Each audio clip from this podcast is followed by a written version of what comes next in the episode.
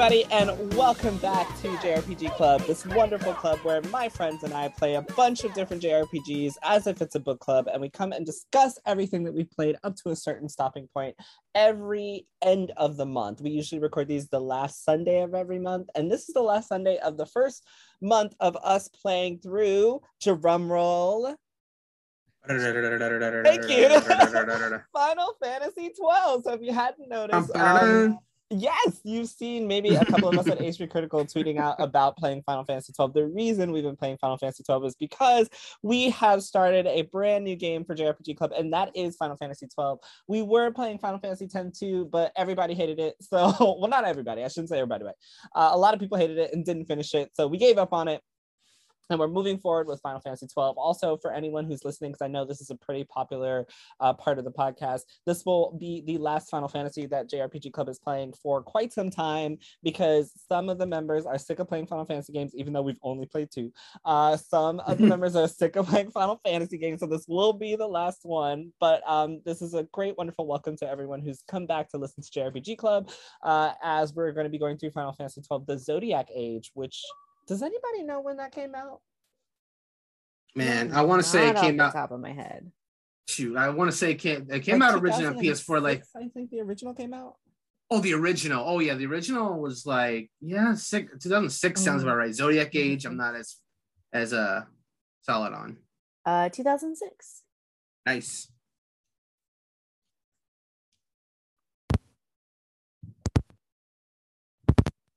Wait, hello. Hi. Yeah, hello. Sorry, yeah, my headphones went out. I didn't hear anything you said. What happened? Uh, it You're did come out in the date. 2006. the original came out in 2006. Yeah. Look at me being prepared, doing my research. but I don't know when. Um, I don't know when the Zodiac Age came out, so I will. no. It came out in 2017. I just looked it up. Look at that, 2017. What year is this? 2021. Yeah. So this uh, came out uh, four years ago. Well, the original uh, version of it, Zodiac Age, has been ported to a few of the systems since. Um, Yeah. so what's 2021 minus 2006? How many years is that? Someone who's good at math. That's 15. A 15, lot isn't of it? years. A lot of years. I All right, so- concur. so we are playing about a 15 year old game that was revamped about uh, four years ago, if my math is correct. I don't know. Who cares? Because we're not here to talk math. We're here to talk Final Fantasy. And listeners can do the math on their own. So, first of all, let's talk about who is here with me. So, this is not everyone in the JRPG Club. This is just everyone who could make it today. And I haven't introduced myself. I am the wonderful host, Jarrell, and I am joined by and you guys can introduce yourselves or say hello if you'd like. I am joined by in order of the people I see on the call, Stephanie, Hello. who was also with us through Final Fantasy X until she quit. Very close And the I'm end. one of the people that does not want to keep playing Final Fantasy. So yes, I'm calling myself out. Yes, I There truly am. Uh, and then we also have Annie here with us from H3 Critical as well. Oh, And Brandon, whose voice I'm sure you're familiar with. yo. And Marissa, whose voice I'm sure you all miss.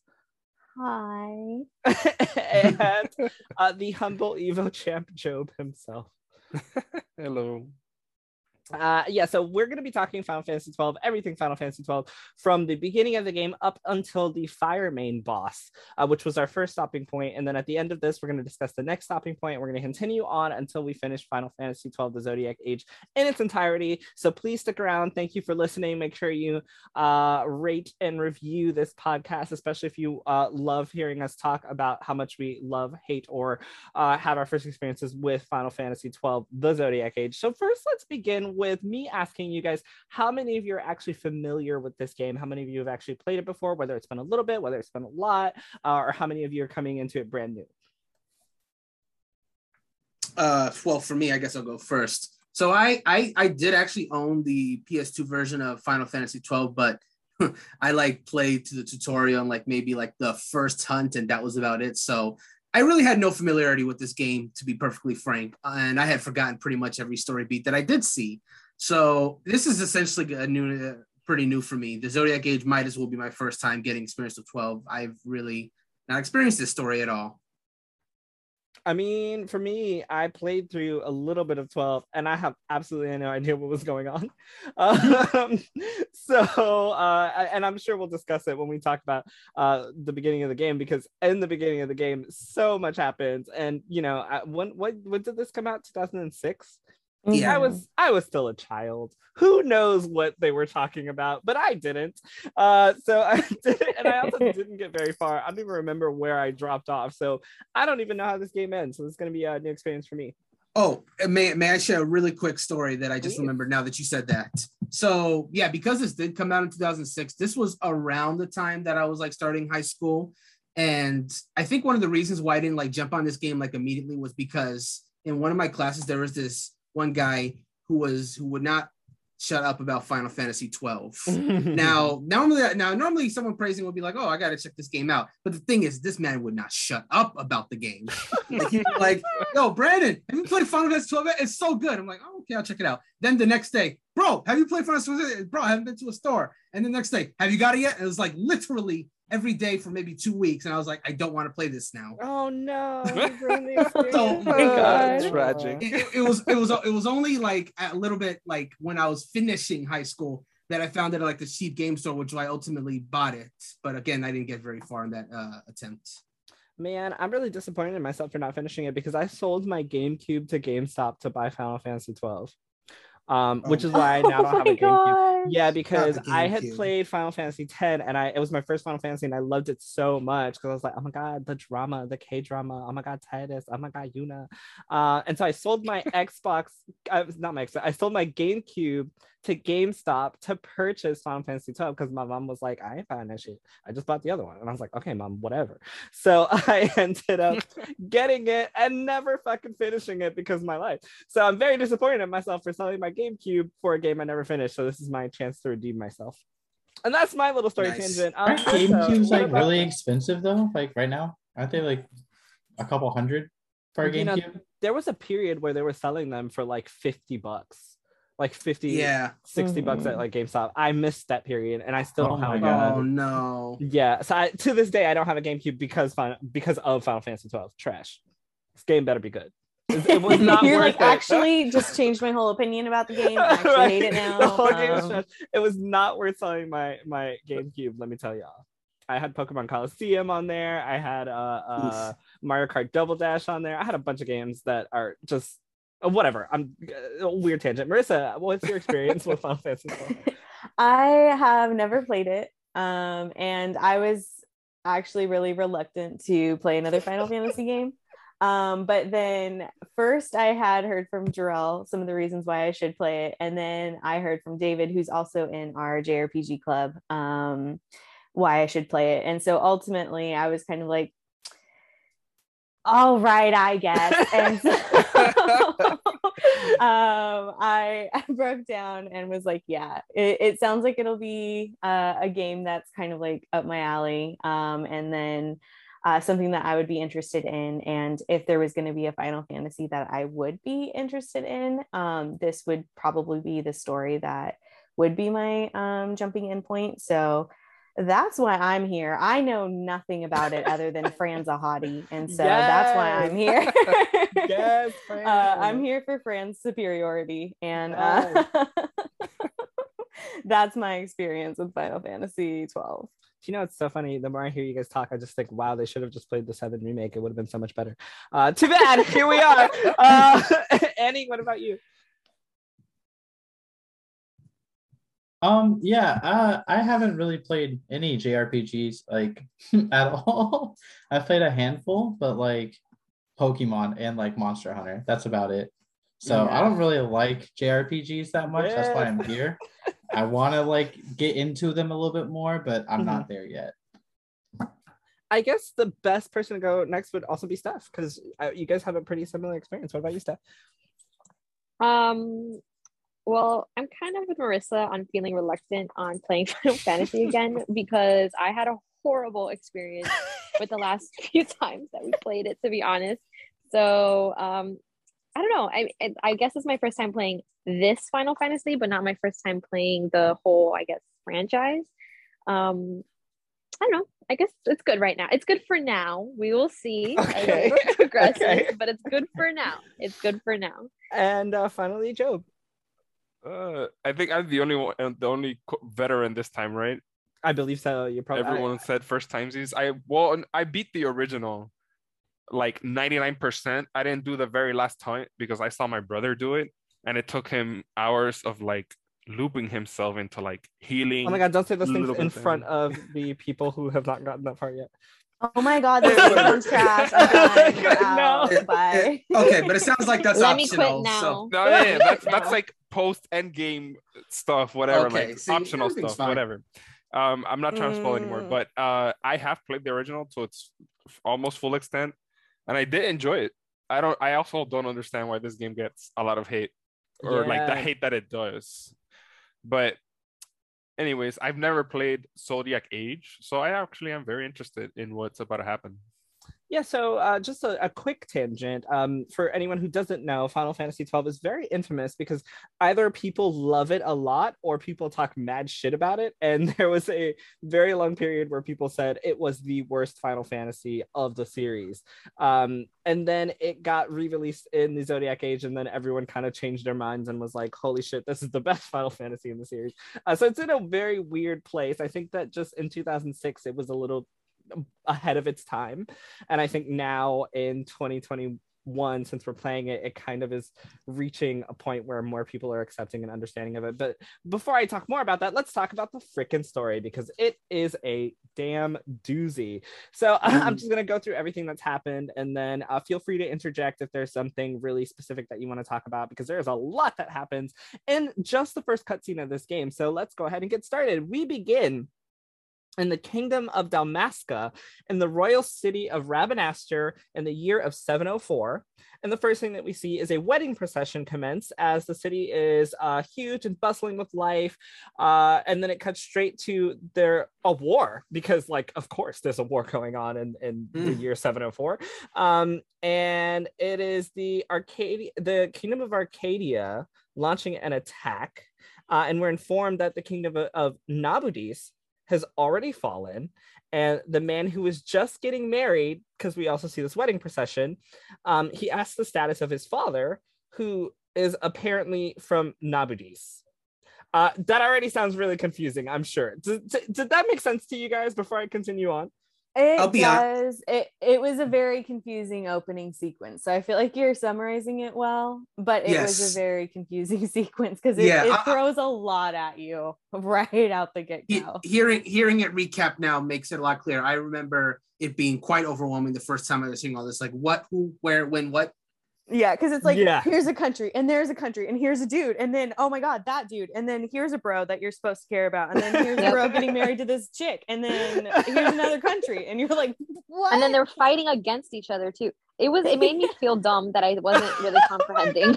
Same though. I'm glad that I'm not the only one who was like looking at this. Like, am I supposed to remember all these places? Like, yeah. So I'm in not. all of your defenses, Job can attest to this. I rewatched the cutscene like three or four times just to be able to summarize what the flip is happening because I was literally like, who what I don't know because there's a ton of stuff that's thrown at you. So uh, we're all in the same place there. So I'm going to do my best to continue to summarize this. So yeah, there's the kingdom of Nabudis, which has already fallen, and the man who we just saw get married, um, he has the status, status of his father, who is from Nabudis. Uh, he's informed that they don't know what what's happened to his father, but it's only a matter of time before the people who attack Nabudis would reach Dalmasca. and Dalmasca is the city that we're currently in. Uh, and so this prince uh, leaves with another man to head up an army to defend Dalmasca. Uh, so then we see the Dalmasca Nabradia border and the Nalbina fortress, which is um, a part of Nabradia, I believe, uh, is now under siege by the Empire and we see a bunch of airships everywhere. It's kind of like I I liken it to Star Wars a little bit. There's a bunch of airships. There's a bunch of ground battle fighting. Uh, mm-hmm. There's a bunch of uh, people literally dying left and right in this huge war where the Empire is fighting against Dalmasca. Um, and of course, this prince who we just saw get married, uh, he's riding a chocobo and uh, he goes into battle. And there is this like uh while they're fighting he's kind of like uh, his friend is kind of like, all right, we should probably retreat. I don't feel like we're winning this. Things are not looking pretty good. And he's like, no, no, our magic people, they have this magic shield up. The paling, it's still there. Everything's fine. And of course, as soon as he says that, uh, the Empire just runs up and they stab all the magic people because, of course, Dalmasca doesn't have anybody protecting the magic people who are holding the shield up. I don't know why a lot of things. You gotta protect your white mages. Everyone just like immediately yells jinx and then just the magic field falls. like, I don't know why. Literally, when I was watching this, I was like, y'all made some very bad decisions in deciding to no fight wonder the your Empire. country's falling. Like sir. this, like... exactly. Um. Anyway, so the the magical paling is destroyed, uh, and then they're like, "Oh shit, things are really bad. Maybe we should retreat." But then the prince is like, "No, for for Nabudis, for my father," and uh, uh, he just gets an arrow to the neck like in that moment. And i'm like oh shit he is dead dead. Uh, and so he dies uh, because that's what happens when you get an arrow to the neck. Another thing that bothered me about this and, and i just want to ask you guys like how so far how you feel about the story another thing that bothered me about this not only was i annoyed that they just let all their mages just die because no one was protecting them but the armor that the Dalmascans are wearing is literally nothing like their midriff is exposed, their necks are exposed, their whole bodies are literally exposed. I was like, how are all of you just not instantly dying? It was the most annoying thing. Uh, and that's why I hate Dalmasca. And, and like, because like who reason. does this? who goes into battle with armor that only protects your fucking shoulders? Like all of their body was exposed. Their back is open, their stomachs are open. They have on like fucking shorts. Like what what are y'all doing? What is going on? Um anyway, uh, enough of me. They know that their key thing is they just have to intimidate the other. But they weren't intimidating anyone though. Like they didn't even do that.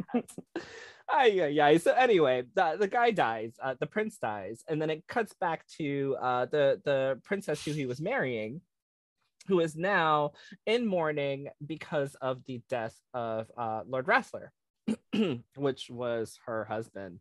Um, right? That was her husband, right? Holy shit! I hope I got this right. Right? Yeah, I think they okay. were married for like a day. I think it was literally the same day. The same yeah, day. it yeah. felt like that. Like shit. Can you imagine like the happiest and saddest day of your life in the same day? Like really horrible backstory. Like so sad. Damn. Um, uh, uh, but seeing as all of that happened, you know, we got a, a wedding, a, a, funeral, and a, and uh, a, a an army invasion. How did you guys feel about that part of the story so far? Having all of that um as backstory. How does that is that intriguing to you? Does it set things up for you? Is it something that you find interesting, or was it just too much? Too much. It's interesting.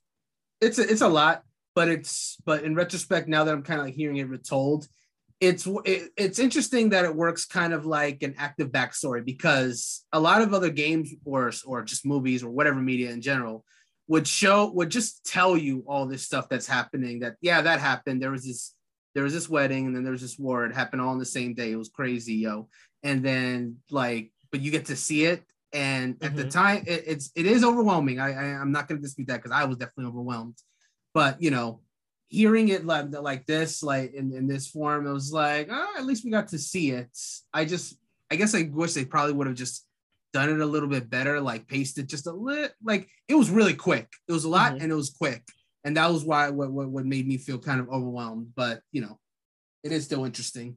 Actually yeah thanks brandon. I i was i changed my opinion now I was gonna be on the hater camp, but I think I kind of oh. agree with you. I think it's I think it's better oh. that we did get to see all of this because uh-huh. um, it does I think set up for some stuff that's gonna happen later on. Um, even though we may not know it now, it definitely sets up for some stuff that's gonna um, happen later on.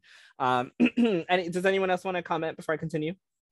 Um, yeah, I wanted to say so. One of the things that when I was talking about, um, you know, both when you and David were kind of talking to me about, hey, I think you might like this story and find it interesting and everything. Mm-hmm. Um, one of the things that got tossed around as to like you might find this story interesting is that it kind of feels like Star Wars. It kind of feels like Game of Thrones. You know, there's a yeah. lot of this different stuff going on.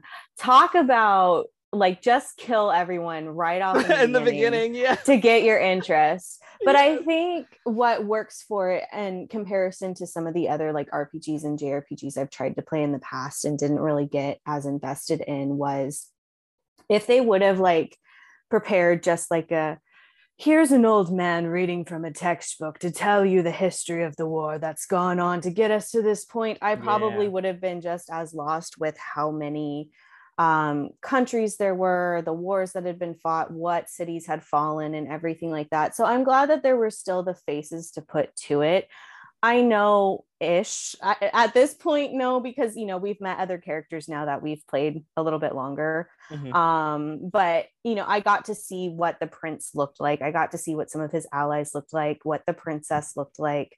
Um well technically princess because they kept calling her lady so i don't know if she officially got the title of princess or not but um you know that seeing the action happen seeing how ferocious the war was that how overwhelmed the forces were mm-hmm. i think was a lot more impactful than just hearing you know again this kind of narrator that we do have on and off throughout the beginning just saying it was overwhelming um you know was still nice i feel like it's definitely i i almost feel like they tried to tell you three different battles or three different wars going on at once as opposed to like maybe let's just hone in on one thing and focus yeah. on it um, so it is still not perfect. It is still overwhelming, but I think that it definitely kind of like grabs you right away because as you're like waiting to kind of start the game, it didn't feel like, oh my God, can we just get to the fucking tutorial? It was kind of like, oh shit, well, he's dead now yeah. too, I guess. Okay. Yeah. Like, so, I mean, there was still a lot of intrigue to it, even though it was long and a bit confusing because you're talking about all these countries that you just can't place. You don't have any world knowledge at this point. Yeah. Uh, anyone else?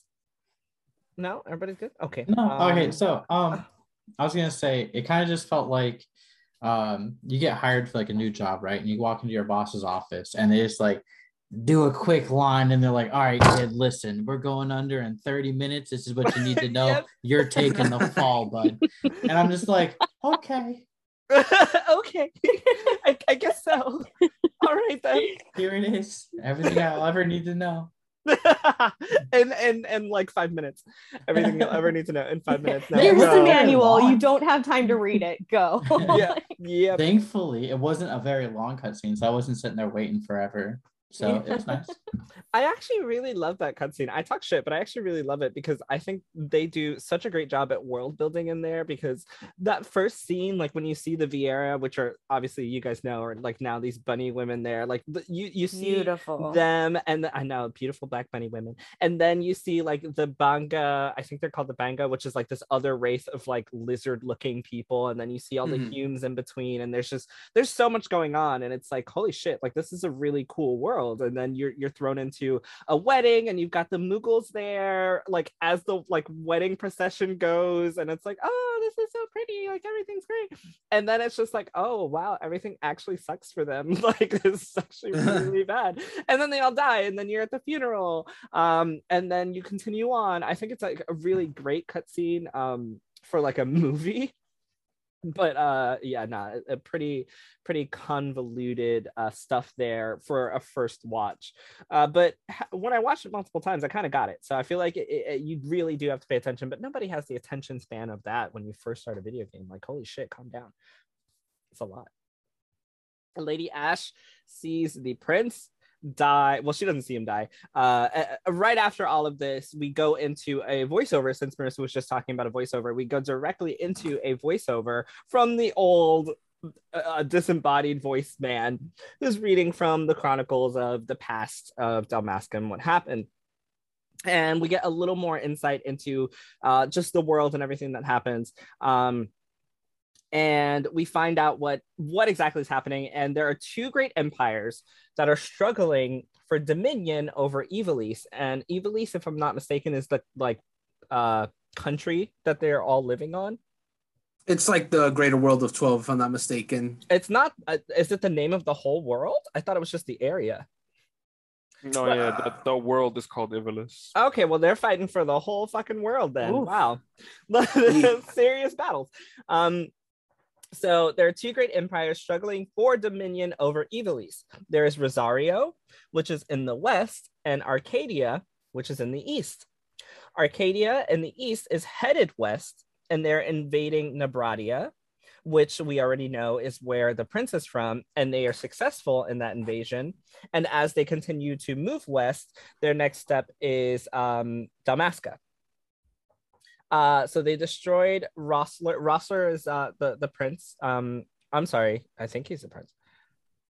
Yes, uh, they destroyed his homeland of Nabradia, and it was very clear that they would do the same thing to Dalmasca, and that's what we see in the beginning. Make sense so far? Yeah. Mm-hmm. So uh, Dalmasca attempted to stop the Empire, uh, but of course their efforts were in vain, as we watched because they all fucking died. Um, yeah. And what they did, which we didn't see in the cutscene, is they sent a special force in known as the Order of Dalmasca to help. Um, unfortunately, this did not work.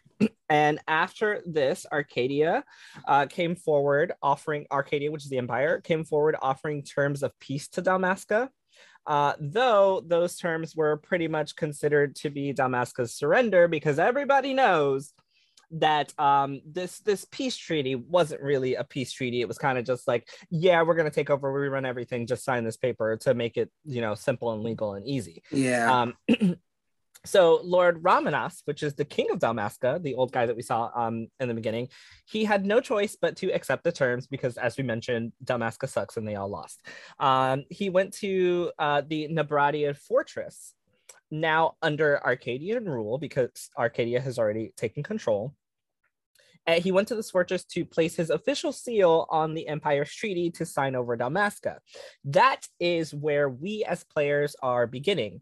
We are the last remnants of the Order of Dalmasca, and we are going to infiltrate this fortress that is now under Archadian control because we assume that something bad is going to happen to the king once this peace treaty is signed. Uh, basically, they're like, "Yo, once we sign, once he signs this peace treaty, we're 100% sure they're gonna kill him. So we need to get in and get there, and save the king before uh, before the peace treaty is signed, before they don't need him anymore." And uh, that is where we take over the body of 17 year old Reks. He's just a little noob who's never been in a fight before. He's oh, never no. held a sword. he is, he's just a little noob, you know? never held a sword. 17 year old kid who is now a part of the Dalmasca special forces that are going to try to go in and save the king of Dalmasca before he dies. Um, and I think uh, that is actually a really great, succinct um, explanation of where the game begins and what's happened so far. So at this point, the first cutscene is already played out. We've already lost the war, and now the king is about to sign over the treaty. And we play, we begin the game as the 17 year old Reks who is going in to um, attempt to save the king. And we meet this guy named Basch, um, who is the commander um, who is also attempting to take the king to safety. Uh, and uh, so first of all, we get uh, right after this, we get a lovely little tutorial. Um, we meet Bosch, and I think there's this other guy who's there whose name we don't know yet. I don't think they gave us his name yet, right? If we mm, did, mm, I, I didn't so. write it down. Some some gray haired dude, kind of hot. I don't know. I, maybe well, I'd give him a chance. Um, and um, uh, he goes forward to try to save the king. Basch talks to us as Reks and he's like, Oh my God, you're just a little baby. Like, what are you doing here? And then Reks is like, I want to be here. I want to save my people. And he's like, All right, bro, let's go, I guess. Because uh, I don't have anyone else because everybody else died because our army sucks. So um, Reks follows Basch as they rush toward the area to, to get the king to safety. Um, once they reach the king, they see that all of the order that went before them to uh, attempt to save the king has been massacred. Like everyone's been slaughtered on the ground. It looks like people from mostly our side have been slaughtered. Um, uh, like there's wrecks everywhere, like blood all over the floor, etc. And of course, the king of Dalmasca is already dead in his chair, and it's like, holy shit, we didn't make it in time. I, for one, wasn't surprised because it seems Dalmasca is always late for everything. Um, so we didn't make it in time. The king is dead. Um, and then as Reks turns around, he gets a knife to the stomach by Bosch because, oh my gosh, the guy is a traitor. Um, who and Bosch kills Reks, by the way, this poor 17 year old kid who he was just helping. He kills him. He says that the king intended to sell Dalmasca to the empire all along, and that the king was a traitor, and so the king had to die. Um, and as Bosch is captured, um, there's some person on the side that we don't see um, that says they were going to allow Dalmasca to keep their sovereignty, but Bosch has ruined that. And we can all pretty much assume that that shit is not true. They weren't going to allow them to keep shit. So I'm gonna stop. Sorry, clearing my throat. So I'm gonna stop there. Um, all of that made sense so far. How did you guys feel about that sequence of events of trying to save the king, seeing everyone dead? Um, anything you want to say about that that sequence before I say what I have to say about it? Uh, so I have a question. Oh, oh. go ahead. Mine is just a quick question. The what, you said his name was Bosch. I can't remember his name. Yes, that was so so long ago. Bosch. okay, Bosch. Wasn't he friends with the king or prince or whatever that died in the beginning, or am I just crazy? Uh, he was there. Yes, that that was him. He was definitely okay, there in the okay, cutscene. He was definitely there trying to save the king. Yeah. A save, quote unquote. Question: How many of you guys played in English voicing? I am. Oh, I I played in I English. Am. Okay. There's an option for Japanese. Yeah. Yeah, I'm probably the only okay, so doing it. Oops. no, because I played the the original. I played it in English, so I'm just going with Japanese this time to see how it is. Oh, that's cool. Yeah. I'm sorry. Oh, yeah. So so uh, go ahead then. Everyone else. Um, was there anything you wanted to mention about the story so far? Uh, well, the first thing with the tutorial, just really quick, because it's not like a you know huge thing or anything oh my god does it hold your hand right at the beginning because it like tells you how to look and move and stuff like that yeah. at first i was like i'm gonna have to fight david because what the fuck did he get me into?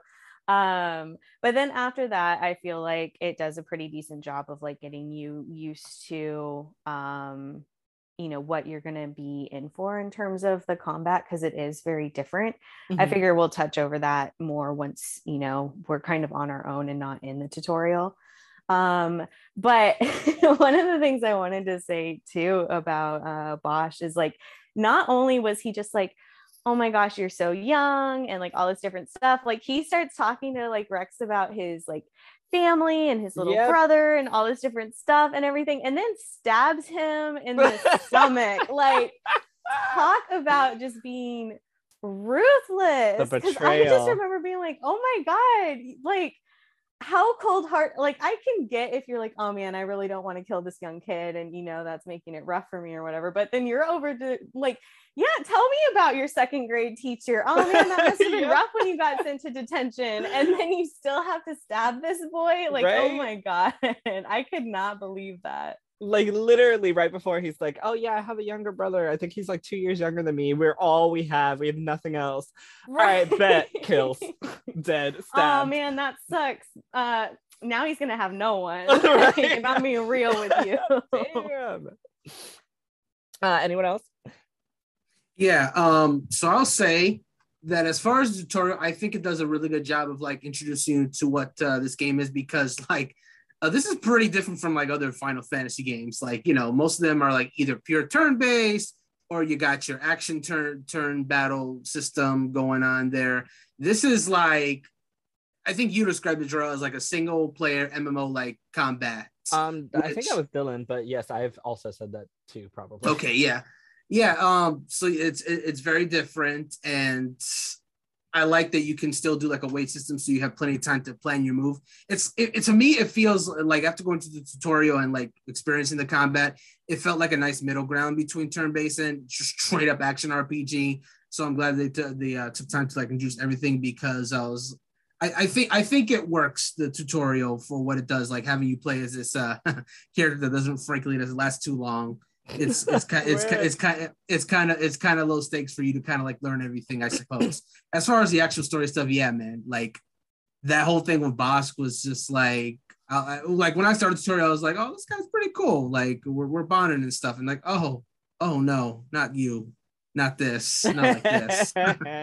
like, bruh, he literally went in there, said, fuck the king, fuck everybody, fuck this little boy, like everybody's a traitor for Ivalice, fuck y'all, kill everybody. All right, I'm that's out. and that's the crazy thing too. It's like he didn't even ask Reks if uh, to join him. Like he just assumed that he was gonna not be okay with this and just went for the stabby stab. Now, to be fair, Reks probably would not have gone with it. I'm just I, that's probably fair. Maybe Bossk knew that. yeah. I'm just saying. I'm just saying that for them, for him to pour all his soul to Bossk and not even give him a choice and just immediately go for the stab, like if if Bossk had to fight Reks after he said no, Bossk could have beat him. Like you said, Reks is a is a wet behind his ears, like a new warrior. He's not mm-hmm. going to beat Captain Bossk of the mm-hmm. Dalmascan army. Like he's mm-hmm. probably the only competent soldier in that army, based on your description of everything that happened. So it's pretty cold of him so I have some things to say about this, but I can't say them. So anyone else? Well, because I have I I have like speculations of things and I've noticed some things, but I will leave that for a later time. Anybody My whole thing was like it was a whiplash of a cutscene, and then it's like, all right, here's a tutorial. You can play a little bit. And I'm like, all right, cool. We're getting into it. Cool character, cool guy. My character's dead. What? it's just it's the game of death apparently. Like it's just we we see a wedding and then everything after the wedding is just death sorrow and destruction. Yeah.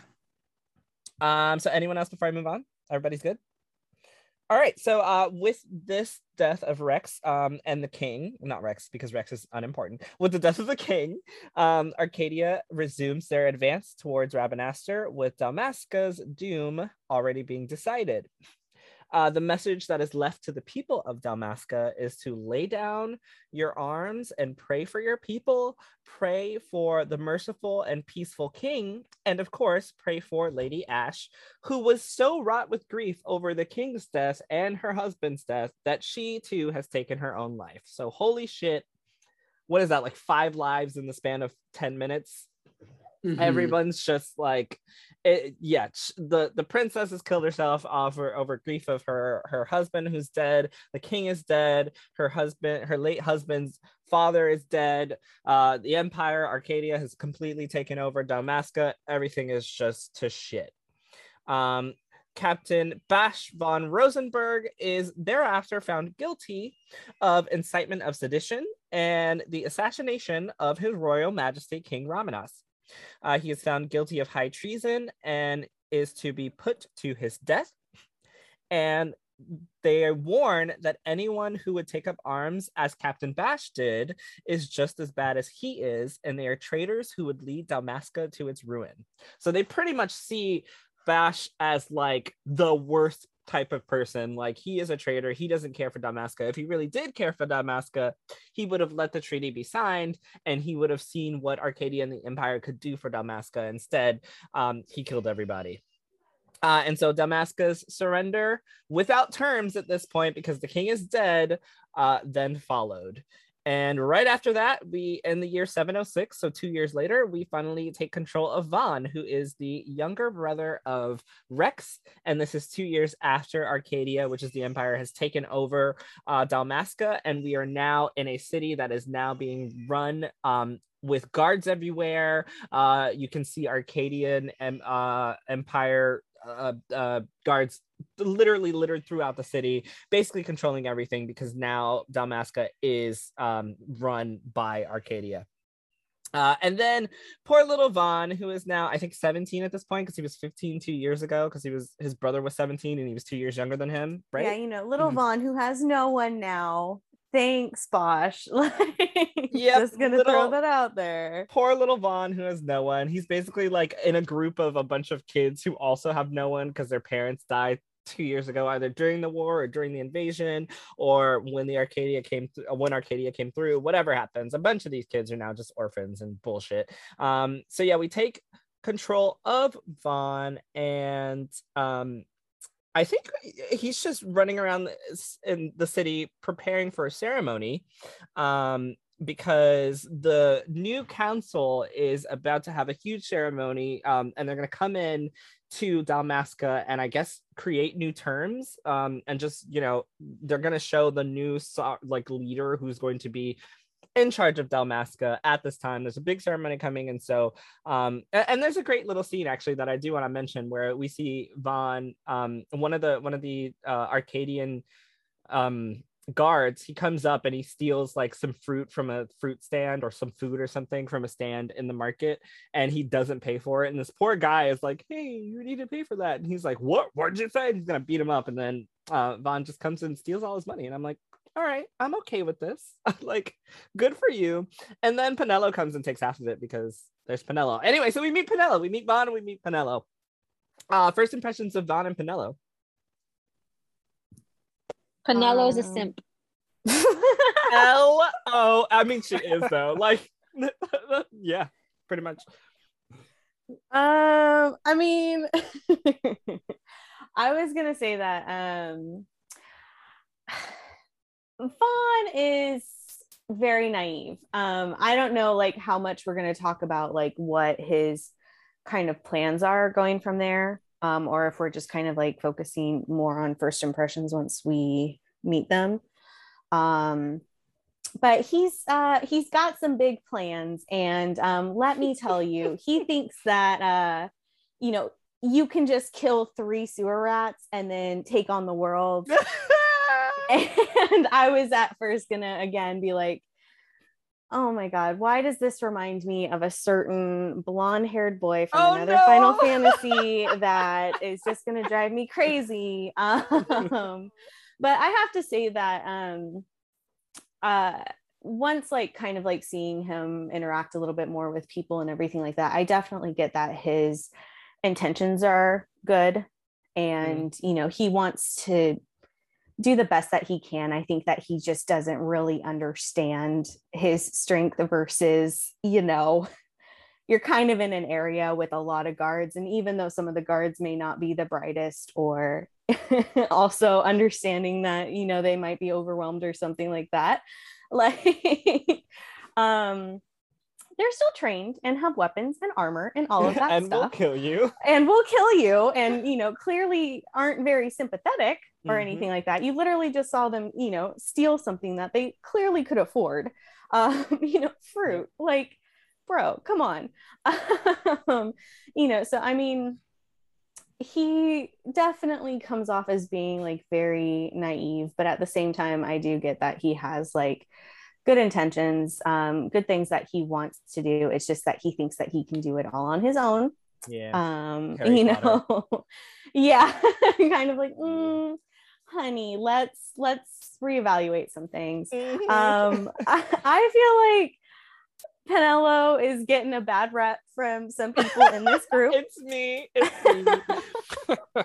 I feel like, you know, she's just kind of like almost kind of like motherly in the sense of like she just doesn't want people to get hurt and she's yeah. trying to do the best that she can uh sure uh she comes off as being a little bit manipulative at one point. Um again i don't know how far we're going just yet since um, we haven't really talked about what their uh goals are um or you know what they're working towards yet but um you know i mean ultimately she kind of just like picks up like she doesn't know how to do shit and you know she's just like okay well if, if you're going to get into some stupid shit then i'm going with you to make sure that you're not gonna get hurt or get yourself into something you can't handle so yeah. it's like i can kind of respect that you know she certainly wasn't planning to go out to these plains and start fighting these creatures and everything like that but she's doing it for the sake of you know just making sure that her friend doesn't go out and get himself killed. So okay it's like but yes she was doing that but once she finishes that she literally is like so i was supposed to be watching the store this whole time back no like, yeah true. I was like um, girl so like he, okay. you can go back and the whole store could be robbed. That's literally kind of like, okay but like in the sense of you know like Wait, a dagger and be like, hey, but I'm coming with you. I don't know how the fuck to use this thing, mm, but mm-hmm. you know, I'll fight some shit for you. um, so, you know, I mean, so far I like Penelo and vaan Um, you know, I, I am interested to find out more about where they're going and what they ultimately decide to do. Um, yeah. I I like them better than I mean I I liked Yuna and you know some of the other characters in Final Fantasy X uh, when we were doing uh, that playthrough. I like them better than Tidus or Tidus or you know however you say it. Mm-hmm. But you know I definitely my first impression of Vaan was just like oh fuck no not again. But then once i spent a little bit more time with him i warmed up to Vaan a little bit more. Yeah you know it's actually a very interesting comparison because tidus as a character is really a character that's meant to be an introduction to a brand new world like through the player's eyes whereas Vaan is this character who literally lives here like he knows the back streets he knows how to survive here uh, to the best of his 17 year old ability because obviously he still does some dumb shit. Uh, yeah. but you know he has different goals and aspirations and and i think that's a very different place to put you know know players in. So it's really interesting to see how you know it's just a little tangent on video game development and you know character writing but mm-hmm, um mm-hmm. the the two different ways that this can be handled. And so i think this works really well for this game because this game already assumes that you're going in like we already have so much backstory in the first 10 minutes. So like we know more than we did in you know the beginning of final fantasy 10 where you know absolutely nothing. And so when yeah you, you just washed up on a beach and you're like uh yep okay. yep, and you're fighting sin. Um yeah. so when you have these characters that are more grounded and you already know a little bit and like they also know i think it's a it's kind of a a, a fresh way to look at it but um yeah anybody else first impressions of Vaan or Penelo yeah i got a few and i'm gonna borrow some of them that uh, from marissa because okay so before Vaan even said a word and i saw him my first thought was, oh, discount Tidus. Just to, just from appearance. Dang, just from appearance. And then we and then I see the scene where he's like just stealing in the market. And it's like, oh, so discount Aladdin. So that happens. oh my god. Oh my god. And then, same oh, though. And, same and, though. Oh, but oh, follow me because I got one more. I got one more because as Marissa mentioned, he fought those rats and said he could take on the world, and then mentions his thing about becoming a sky pirate with his big aspirations. Like, oh, discount Luffy from One Piece. so like, he's so, just not a person on his own. He's a bunch of other that, people. That is literally no my first impression. Like from appear first appearance to first words to first actions he just was like an amalgamation of like other characters that I, I really like. Like all those three characters I mentioned, Tidus, Luffy, and Aladdin, I like those characters a lot. So you would think that this character who's like a little bit of each of those would be someone I really like. Mm-hmm. And I'm not gonna say I dislike Vaan so far, but as far as like other JRPG protagonists, not even just Final Fantasy, just in general, Vaan is not grabbing me so far. Like, uh, like I got to see more of what his character does. But it's just uh, like he, he hasn't left a strong impression on me. Everyone else around him, which we'll get more into later as we go forward, is like more interesting to me than than Vaan himself. So speaking of one of those characters, Penelo, um, I'll have more to say later once we go a little more detail. But first impressions about her. First off, I heard her voice. I thought it was cool that she's voiced by Cat Taber, who voices uh, Padme in Clone Wars. Little note there. Um, there wasn't a lot to her in her first impression. She just seems to be, like you said, a motherly type that just worries about Vaan and I guess the neighborhood in general. But that really didn't tell me too much about her, honestly. So I didn't know what to really make of Penelo when I first saw her. Um, it was, I guess it was kind of similar to Vaan, where she at the like upon first person, she wasn't really grabbing either. Like, so I was left in a pretty awkward position. It's like I know these two are like your first party members of the game, and none of them has really rung has really rung a chord with me which I'm not gonna lie, got me just a tad worried. I know that there's other party members later, and I know these characters are gonna develop more, but I was like, mm, I'm just not feeling these first two right now. Um, yeah. That changed a little bit as we go as as uh, we eventually got to the checkpoint, but yeah, that was my first impression of those two. I think my problem with Penelo, the reason I talk so much shit about her is because she just seems so reactionary. Like the entire game could go without yeah. Like which the entire game could probably also go without Vaan a little bit later. But the entire game can go without Penelo. Everything she does is a reaction to something that you know uh, Vaan is doing. Um, also, the only thing I will say because um, I'm gonna stop talking shit about Penelo. She's not that bad, but at least I didn't say that she looked like a man when she came on screen, unlike somebody in this chat. So I'm just gonna throw that out there. I it was just no that names. one shot. It was just that one angle. he literally saw her was like, why she look like a man? And I was like, oh my god, you can't say that. like you can't say that. Oh my god. Um, yeah, no. Uh, any anybody else before I move on? Three, two, one. No. All right, cool.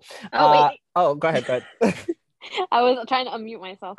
Um, first impressions, I honestly felt like you guys are saying motherly figure, but I feel like she really has like a crush on him in the first oh. at least my my opinion i was getting be. full on like that she liked him i could see that and that's why she wants to per- that's why she wants to protect him i didn't see it like as a motherly thing i saw it as like your bay i don't know oh. but um i don't know i mean she's not horrible i dislike her but she's pretty useless oh that's all i can say uh, what about, that's all i got to say uh, Vaan, I don't actually mind Vaan. I feel like Tidus was definitely more annoying than him.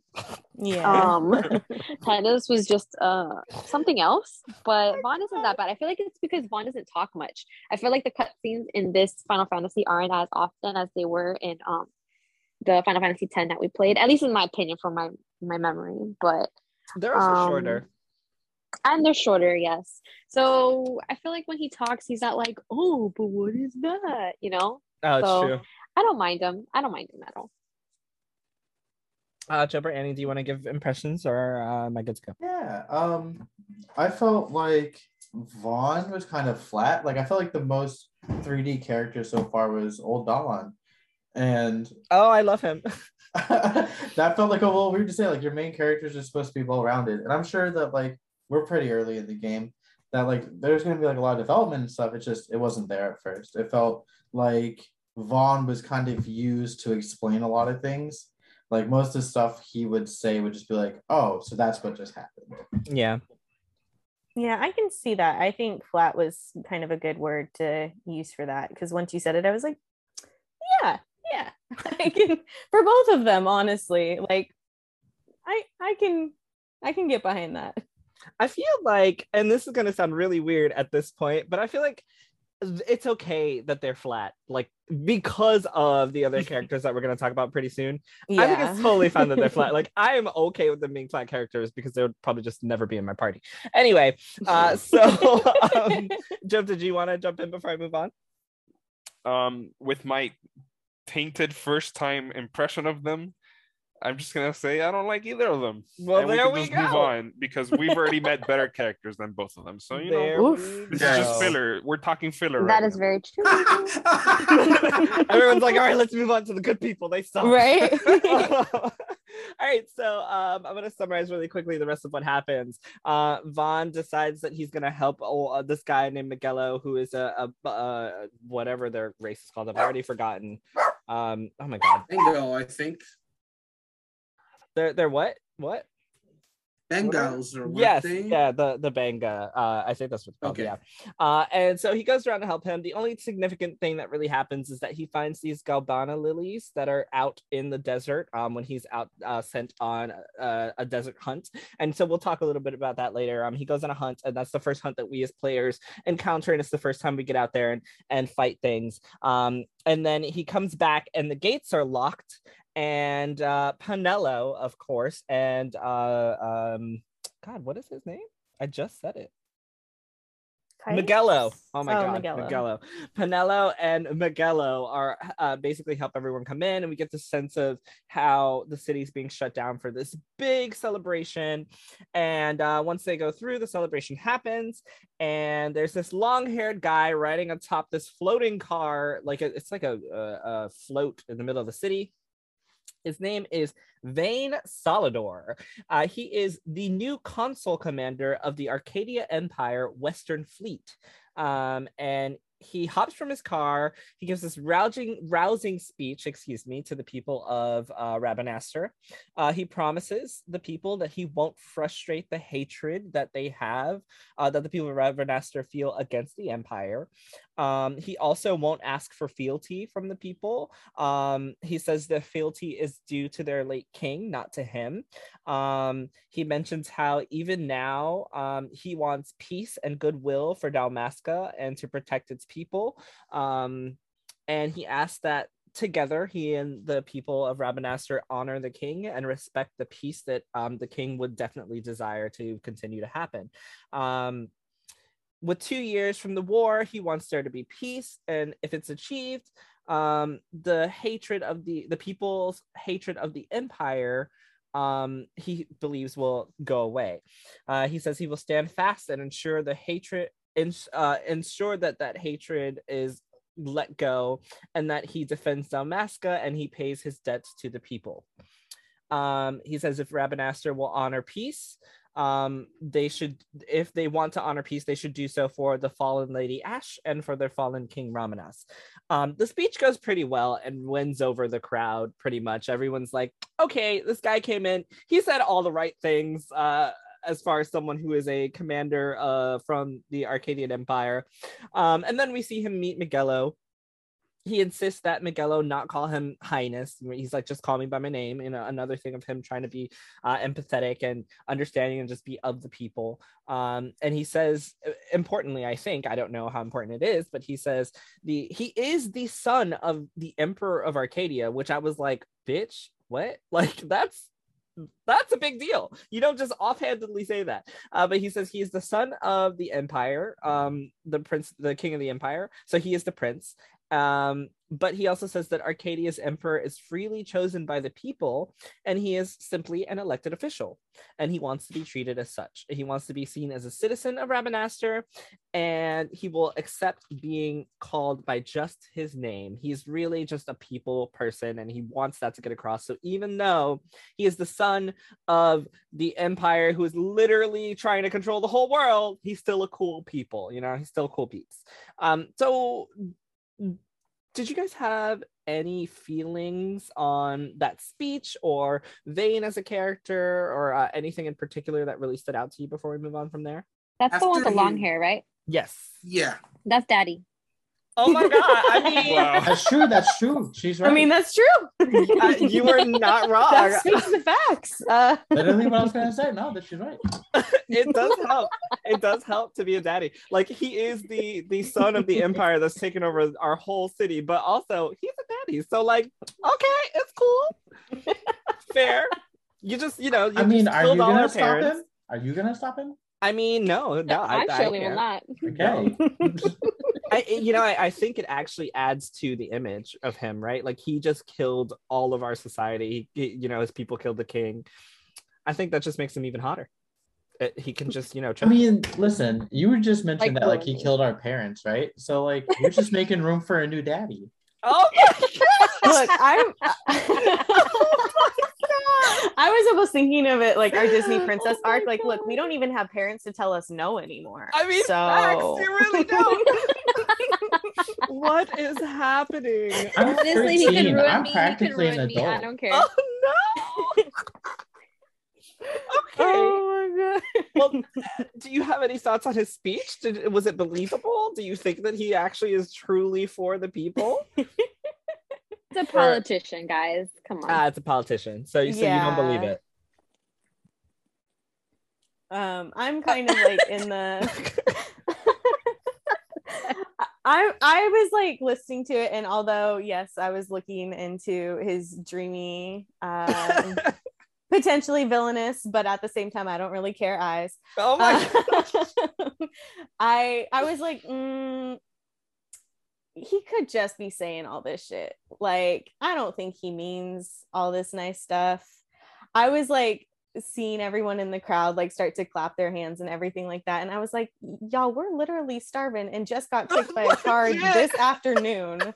And you're like, yeah, he's great. I'm for him. You know, so I was like, mm, I don't think I'm buying it. I'm not necessarily saying he's the evil one because it's like I see that he could be like a good cog in a really fucked up machine, you mm-hmm. know, right now. I the jury's kind of out on him. His appearance kind of helps them right now, you know. But um very culty vibes though. Yeah, kind and like how quick everyone was just to like, yeah, I'm wow, I'm sold. He said nice words to me and that made me feel special. Like I mean, everyone was real quick to just jump on the on the bandwagon with that speech. I mean, Steph is right. It is the cult vibes. Like you, you deprive them of food, you lock them out, and then you come in and tell them how good you're gonna be, and then they just join you because you know that's what happens in cults. It's that's it is, that's he true. is he is the cult leader. Plus he's cute. Plus he's cute. So Plus it does cute. it does help. Um if his face is gonna be printed on money, at least you know I look, I won't own any. I might own exactly. one penny, but if his face is on it, that's all the pennies I need. I just need one. And this is why we have JRPG Club. This conversation right this is the reason. Uh, anyone else? Yep. Yeah. So Vayne, Vayne is Vayne is three things. He's handsome, he's charismatic, and he's got a way of words. And it's for those three reasons that I do not trust this man. His like name's also Vayne. I, I was just gonna say his name there. is literally Vayne. like, yeah, on. yeah, Vayne Solidor. Like, like I was being moved by that speech, and when I was like, when I was getting moved, despite the fact that position was like, oh no, this man's dangerous. Yeah. like, uh, uh, uh, like, like, like, like when I felt myself get slayed, I was like, oh no, this guy, this guy has to be trouble. This is he is too powerful his words so when so when so when the people started clapping i that's when i knew that he was dangerous because yeah no everything he makes said made made sense in the context of like you know his situation and why they ended up clapping for him. Now i just want to point something out real quick though. Um i talked to like pretty much every npc i could when i was both on the service robin as well as Lowtown which we'll talk about later on the surface, a lot of people were kind of echoing the whole applause, be like, "Hey, that that Vayne guy, I, I guess he's not so bad. Maybe this will be okay." You go to Lowtown though, and nobody trusts Vayne. Like they, they, like they would, they would see him hang down in Lowtown, and that just speaks to like the situation that they're in. And you know, the people in Lowtown, more most of them probably didn't even see that speech, so they didn't have the the uh, benefit of even getting swooned by his words. But so that, that the... also means they didn't see how handsome he was. So Oh my gosh. Fair point. That's true. Fair point. That's true. Yep, very Sorry, true. Brandon. no, no, you're good. That's all. That's all. That, that's all. I, that's all I really got to say about Vayne. It's just like he has like three really good things going for him. I I don't want to hate him, but I'm probably going to. I'm getting kind of Seymour vibes from him. Okay, but I he's a lot more. Seymour, though he though, Seymour was though he's a lot. But was Seymour not a daddy though? he was. Yes. Seymour was a daddy. I feel like well now I feel like it's confirmed because if Seymour was a daddy and he was the bad guy, there's a pattern here. There's a pattern here. Final Fantasy knows what works. Okay, like, exactly. like don't okay. change what isn't broken. Kelly, uh, for anyone who listens to our podcast, you know Kelly. Kelly loves Sephiroth, and I mean Sephiroth is gorgeous, but he's also the bad guy. So yeah, there's the pattern here. I think we figured it out but sometimes the bad guys aren't necessarily really bad. But I mean, we don't even know. I don't know if he's a bad guy. I don't know. Um, Annie, did you want to jump in? Yeah, I was gonna say, um, all we've really been handed at this point is like the end of the war, and then like this guy, right? We don't know any of like the diplomacy that was trying to go on before, if there was any even. So like this could just be like good peoples, and like we're the bad people, and now he's like, listen, we didn't want to do that, but we had to, and now we can all just be one and they're like, "No, fuck you! You killed my dad. I'm gonna kill you." And it's like, uh, I don't know everything that's going on yet. Uh, yeah, true. He is in a very precarious position too, being the son of the emperor. Like, it's like, yeah, you know, maybe he is that because you know, there's always that trope of like the son of the bad guy who wants to be good, but the dad's always like, no, you gotta be bad. I feel like that's a Star Wars thing. I don't know. I don't watch Star Wars, but it sounds very Star Warsy. Am I wrong? I don't know. I'm gonna put this label on it. I've never seen it or heard anything about this label, but this is the label I'm putting on it. yeah, tell, tell me if it's like, the wrong label though. Because isn't Luke's dad the bad guy? Is yes, like you know you are correct. But Luke yeah, wants to be good. But he right? didn't know. He didn't know. Okay, but he wants so, yeah. to be good. No, he didn't know. But yeah. he wants to be good. But yes. his bad guy, his dad's a bad guy. But he doesn't right. know. He doesn't know his dad's a bad guy. Okay, so Vayne maybe he Vayne thought the bad guy killed his dad. Honestly. Maybe yeah. Vayne was yeah. adopted, so he doesn't even well, know it's not even his real bad guy. I mean, yeah. that's that'd be that'd be a tool. That'd be maybe he doesn't. Maybe he doesn't know he's adopted, Maybe he doesn't use enough. Vayne's gonna have either his villain arc because of that or his good guy arc. you know. never know. um, so speaking of Lowtown, after Vayne has his lovely little speech, Vaan, for whatever fucking reason, decides that he is going to break into I killed three the... sewer rats, guys. I can take on the palace. It's he fine. yep. He decides he's gonna break into the treasury room in the palace and steal something because he doesn't like how I guess uh, uh, Dalmasca and Rabanastre are being treated by the Empire, and it's not fair that um, you know the rich people get to be above here and living life and etc. And the rest of us are you know just slumming it. Um, so yeah, he feels like it's not fair, and he decides for that reason that he's gonna they're having a fete, and he's gonna during the fete he's gonna break into the castle and steal something of value. So to do so, he goes to Lowtown uh, that Brandon was talking about a little bit, and he meets this cute little old man, this old little brown man smoking a pipe, petting a weird looking pink rabbit named Old Dalan, who I love. I just I love him so much. Um, and, and very quickly because I said I was going to talk about this. Um, characters like him, I think they're a really good job at world building in Final Fantasy 12 because uh, I, we talked a little bit in chat about how big just everything is and how you get lost and how this map is huge. And this game is literally filled. There are NPCs everywhere to talk to. They are all different races, different colors. Like I, I really love that Final Fantasy 12 has so far um, shown how diverse the world of Ivalice is. Uh, I just had to point that out. It's really dope. Like I was talking to this little old brown man smoking his pipe, and I was like, "Oh, this is so cute. Look at you. You're probably gonna die soon, but like, I appreciate his character design." My God. He is gonna die. That man is gonna die soon, or he's gonna live. Why forever. you gotta? Why you exactly? You didn't know that. There's you don't know what's death in the, beginning. Hello, thank you. It is healthy. devil's juice devil's juice that will forever. make him live forever. It's keeping him alive forever. Uh, I don't know if his character is a stereotype or not, but I appreciated having some nice brown skinned people in there doing doing their thing, living in the world. Um, anyway, so he talks to old Dalan, who is like, Hey, I know how to get you in the palace because of course he does.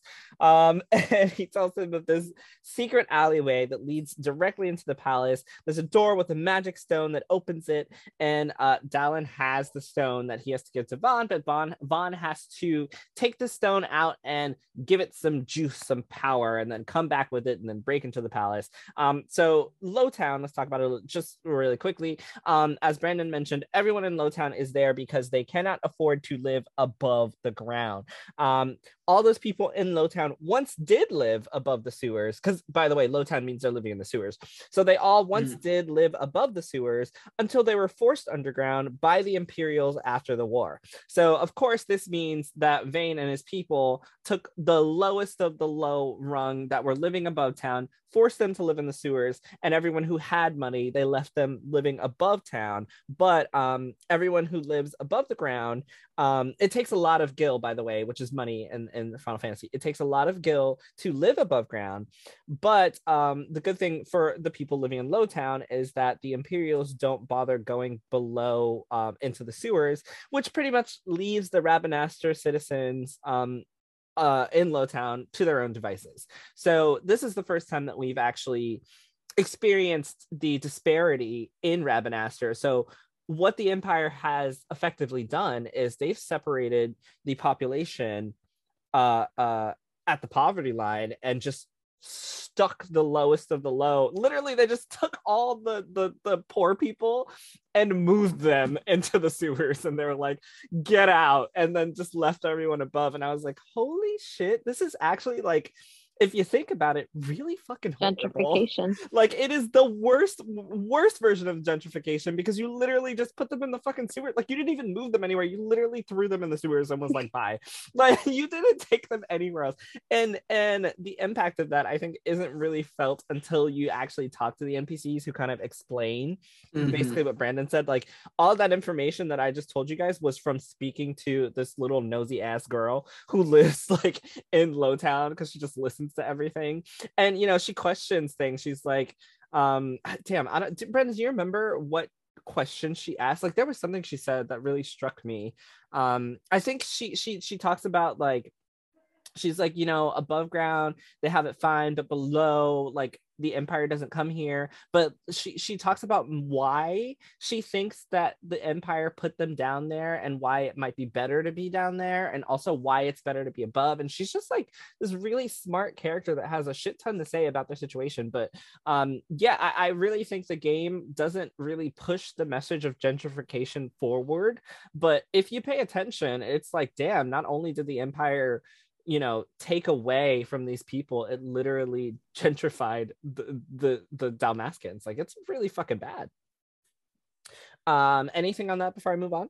Yeah i'm gonna help your seo for like five seconds. In okay. the new hit show on netflix arcane uh the league of legends mm. story um which is actually doing really well. I'm really glad because it's really good. Um it's a lot like the setting there where they have piltover is separated into like the upper society, which gets all like the protections of the police and mm-hmm. all that good stuff. And then you have what's called the lanes, and those are the poor people. They're all hooked up on like some drug that they call shimmer. Um, and the cops only go down there to beat them, basically. Yep. That is thank you, Annie. That is pretty much it. I've watched one episode. It's really good so far. It's really good. Um, anyone else on on this revelation before I move on? Not really. All right. Uh, so old Dalan's like, yeah, you got to take this thing, go make a sunstone, come back. Um, so we go out and um, we travel in the desert. And Penelo is like, "What are you doing, Vaan? I'm coming with you because I can't trust you to do shit on your own." Um, and so we finally get a second party member. I'm going to talk a little bit about um, the the the mechanics of battle uh, um, a bit later, but we finally get a second party member who is Penelo, who joins us. Um, we go out, we do the thing. There's some little kid that's broken his leg or hurt his leg or something, and he was making whatever. None of that matters. We get the sunstone. It's powered up up. We come back to Old Dal and we're like, hey, we've got it. Uh, he's like, all right, so don't forget where to go. You go this way, go that way, get into the palace. So we go back. Um, he tells us, uh, what does he say? Something about a signet. Um, uh, he gives. It was like a whole rhyme thing. yeah. Uh, he gives us instructions to get into the castle uh, and then subsequently the royal treasury. Um, it was, I, I, got it. The signet yearns for sunstone strength to light the clouded way. And I was like, I don't know what the fuck that means. I feel like yeah, I'm gonna be I'm not so gonna lost. remember this. yeah. Thank you. like, I hope I don't need this because I've already forgotten it. Um, and right before we head out, there's a shortcut scene of what looks to be a royal guard of Rabanastre, the royal guard that we saw in the beginning. And it looks like they're planning to infiltrate the castle with a mysterious figure that we don't know yet. Um, and the royal guard, as in the royal guard of Rabanastre, the ones who infiltrated to try to save the king from the beginning it looks like they are also about to be trying to break into this castle. So not only is Vaan trying to break in during the feat, uh, it looks like there's another group that's also attempting to do the same. Um, so then we travel through the Garamsythe waterway. We make our way into the royal palace, and then we see another cutscene of two individuals flying some hoverized motorbike, um, and they are also about to make their way into the palace grounds in another area. So now we have Vaan breaking in in one side. We've got got this group of Rabanastre soldiers who hate the Empire breaking in, and on another side with some mysterious figure. And then we have just these two who we find out are sky pirates flying a fucking flying motorcycle. Really cool. also about to break into this palace. Um, so after exploring inside the castle, we use the crystal, we flip some hidden switches, we go through some false walls, we make it to the treasury. There's a statue directly inside uh, that opens as soon as we open the door, and there's a mysterious crystal uh, inside of it. Uh, Vaan walks up, he takes the crystal, and then the two strangers that we saw earlier on the motorbike, uh, they come in, and um, we are now introduced to Fran and Balthier, and they attempt to steal the what is now known as a magicite, the stone, from Vaan, who of course then whines like a baby saying it's his. Uh, so let's talk about first impressions of Fran, Fran and uh, Balthier because uh, one thing that I will say is they are the best characters in this game, and best um, characters in the game. good characters, baddies. the reason that, and that's why I said, you know, it's unnecessary. Vaan and Penelo are so unnecessary, and I think that the reason that Vaan is so unnecessary is because Basch himself, I'm sorry, not Basch, uh, Balthier himself literally says, I am the leading man. And I'm like, well, yeah, you are. Like, you are the star of this game. No wonder Thank you everybody for finally introducing yourself. Exactly. no wonder everyone else sucks. You are the star of the game. So, yeah, let's talk a little bit about Fran and Balthier. Give me first and uh, not Balthier. Yes, Balthier. Sorry. Give me first impressions of Fran and Balthier, please. Fran yeah, is Bay. yeah, Fran is Bay. Balthier is Daddy. That's that's my first impressions on, on both of them. They are incredible, and like, I I oh, like if Vaan wasn't right there while they were there, I would have forgotten about him completely because uh, damn because Penelo would had had, had had had already disappeared from my mind. I'm like, who? I'm just like, they command it, every scene. That honestly, like, like, like, and we're gonna get more into a second, but there's like a guest that comes with you that was like, can it just be about this guest and Balthier and Fran? Literally, like, yeah. Can they yeah. just be the game? Because like all three of those characters are, I instantly like them compared to compared to Vaan and Penelo, who I'm just like, eh. no, they're great. I, I, I absolutely love uh, Balthier and Fran. First off, you described them that scene coming off from the in the uh, flying motorcycle. What an entrance! Right? As if they're mm-hmm. as if they're as if their designs weren't enough. They make such an awesome entrance. They are already sky pirates, which Vaan is just wants to be one. So they're already living their life, their best life uh, down there. Uh, Balthier's voice was like literally making me melt. Same with Fran's. It was just like such yeah. great fucking English voice acting on those two. Holy shit, I love them. Like I yeah, love their voices. So good. They're they're incredible. Yeah. So I I, would, I, I want to say my first impression that was really good. Yeah, yeah. I, I, feel pretty positive about it. When I saw her bending over, had her little booty tooted out, driving that motorcycle, I was like, "Girl, who are you? I want to meet you." Fuck Vaan, fuck Penelo. Like, hello, like you are gorgeous, and you know I love me some brown skin characters. I was like, "Hey, babe, I'll be your Balthier." Um, I also feel like they got something for each other. Like they're totally fucking. Called it. called it. 100%. He is tapping that bunny booty. Like, I called it. I don't care. I mean, who wouldn't, though? Right? I mean, you know, who wouldn't? who wouldn't? They're both fine. I mean, I'd love to be in the middle of that one. um but i mean kind of going back to um what annie had talked about you go from having these characters that i feel like had been kind of flat and then you know i felt like the whole time of trying to get like used to vaan and penelo a little bit um, with her you know i kind of felt like okay sure she's there so that way we're both leveling up and you know i'm getting used to combat and everything and then with vaan i was like eh. you know yeah, like i yeah. felt like i just kind of like kept like maybe he'll grow on me eventually maybe he won't and i think the cool thing about how the zodiac works is I was at least trying to like get um, a little bit more like bonded with him over that instance of it of like choosing a zodiac sign based on that. Mm-hmm. Um, so you know, it was like I was kind of more like mm, maybe if I don't get attached to his character in the sense of like writing or development wise, at least like the choices that I make with him um, will make you um, care more yeah, like maybe that'll happen. But then I met the two of them, and it was like, for how well they're written, for yes. how well they're immediately acted, for how interesting they're immediately are. You know, like you automatically want to know why the fuck they're there. Yep. You want to know, you know, why are they after this item? We already know why Vaan is in this sort of like childish, I'm gonna steal. Like first of all, we're you're not taking this to a pawn shop. For real. You know, like this whole thing isn't planned out, right? Like, so it's like you want to know what they want to do with it, not what Vaan wants to do with it. You know, you, you want to know their whole purpose for being here way more than Vaan's.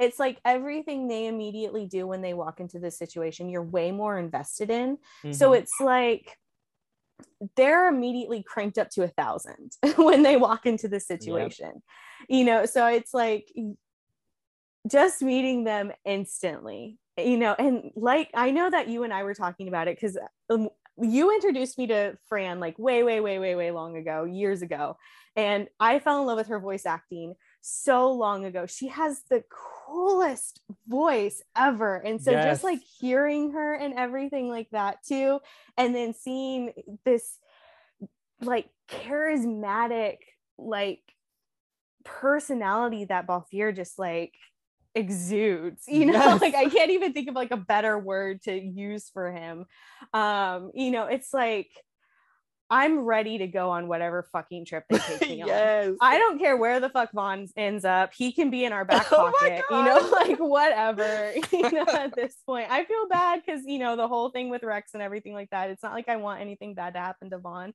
He can, you know, tag along in the background. He can help us on our Sky Pirate ship because I'm going wherever the fuck Fran and Balthier say to yes. go. Like, I'm signed the fuck up. So my first impression is like I don't know where this story is going now at this point, but right now I'm so invested because of these two characters. Yes. Like just I'm in. like as soon as they fucking stormed into the scene, tried to steal the shit that I just stole, I was like, okay, here you go. You can have you can it. Have right? it. Like, I don't want it anymore. Just you tell me what it. you do with it. I want to know. can I actually help you? Can I be your so henchman right. now? You're so right that like what the fuck is Vaan gonna do with this? He doesn't even know what it is. And they're just like, bro, like you were 12 like, years old. You can't walk like, back into town with this thing that you just stole from the palace. For like, real. Like, hello, sir. Vaan? and I, I also think that you know Balthier, there is a very fine line between being charismatic and being cocky, and he like his character is so well done that he kind of rides the line that it's not you know because you can have characters that are really annoying um with mm. their mm-hmm. cockiness, but he just like everything he says, I'm like yeah no you yeah you could do it I'm sure like if he said well, he could just do even I love the way that he does the tutorial for the gambits mm-hmm. because mm-hmm. it's like again, I think JRPGs can do tutorials so wrong where they're just feeding you information that becomes way too overwhelming. But having him describe it like his character. Yeah.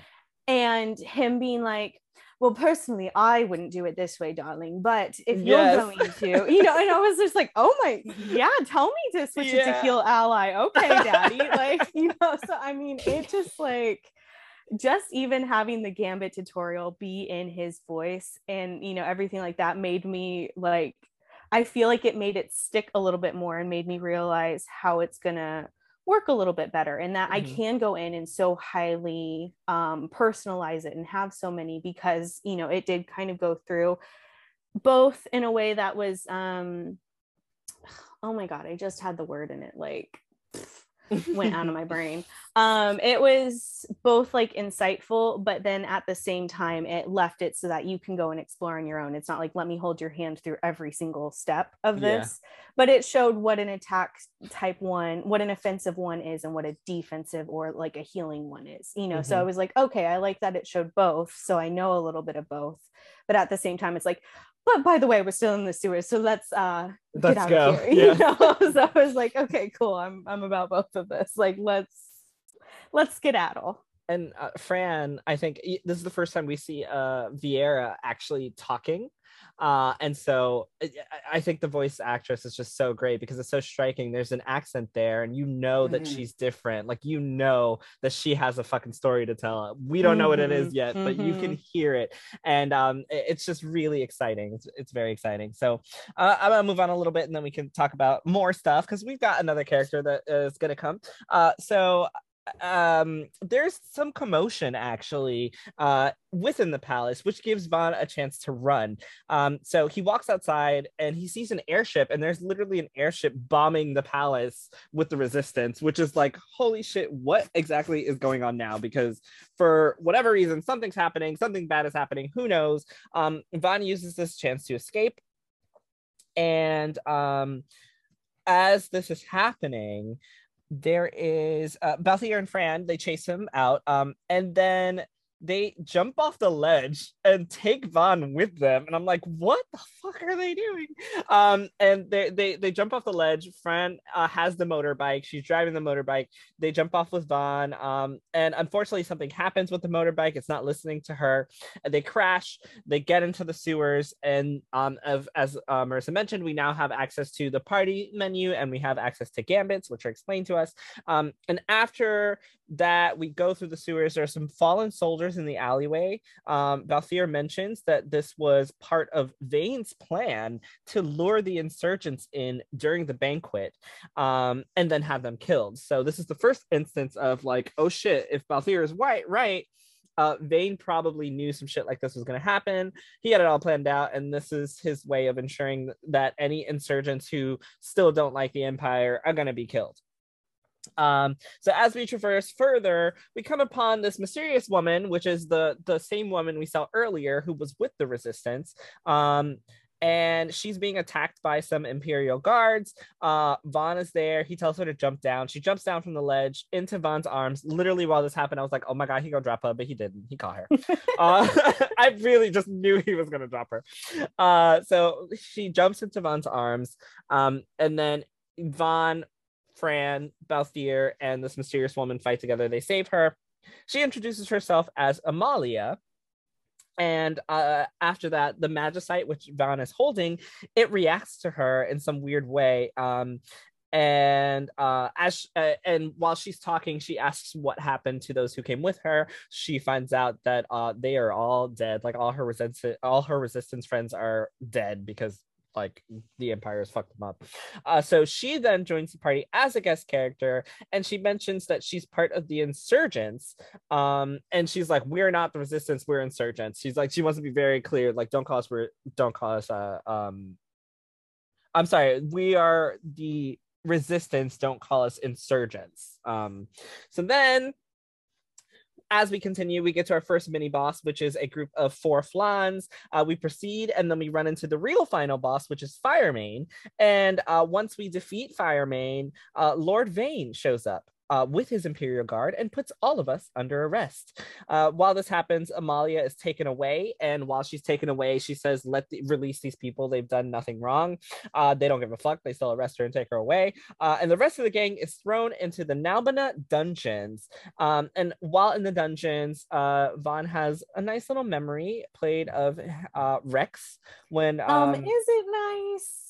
Well, okay, it's not necessarily nice. He has a memory of Reks, um, and he's talking to Reks. He gives him the Galbana flowers that I mentioned before, and he uh, asks, um, he wonders if Reks really had anything to do with killing the king. And that's everything for the story. So um, next we're just going to talk about the latest addition to the party, this guest character, Amalia. Then we'll talk about uh, combat uh, overall, and then we'll be done with the podcast. Does that sound good to you guys? We're gonna talk about classes as well, right? Yes, yes, of course. Uh, the classes and uh, okay, all of that is gonna be included Oof. in all that's gonna be included in our discussion of uh, the gameplay mechanics. Um, Ooh. so let's get into it. Um, all right, so to continue on, that's everything that happens in the story. Let's talk about this guest character, and then we're gonna talk about uh some some wonderful game mechanics, what classes everybody picked, how the combat is, etc. So first up, Amalia thoughts, opinions. Tell me.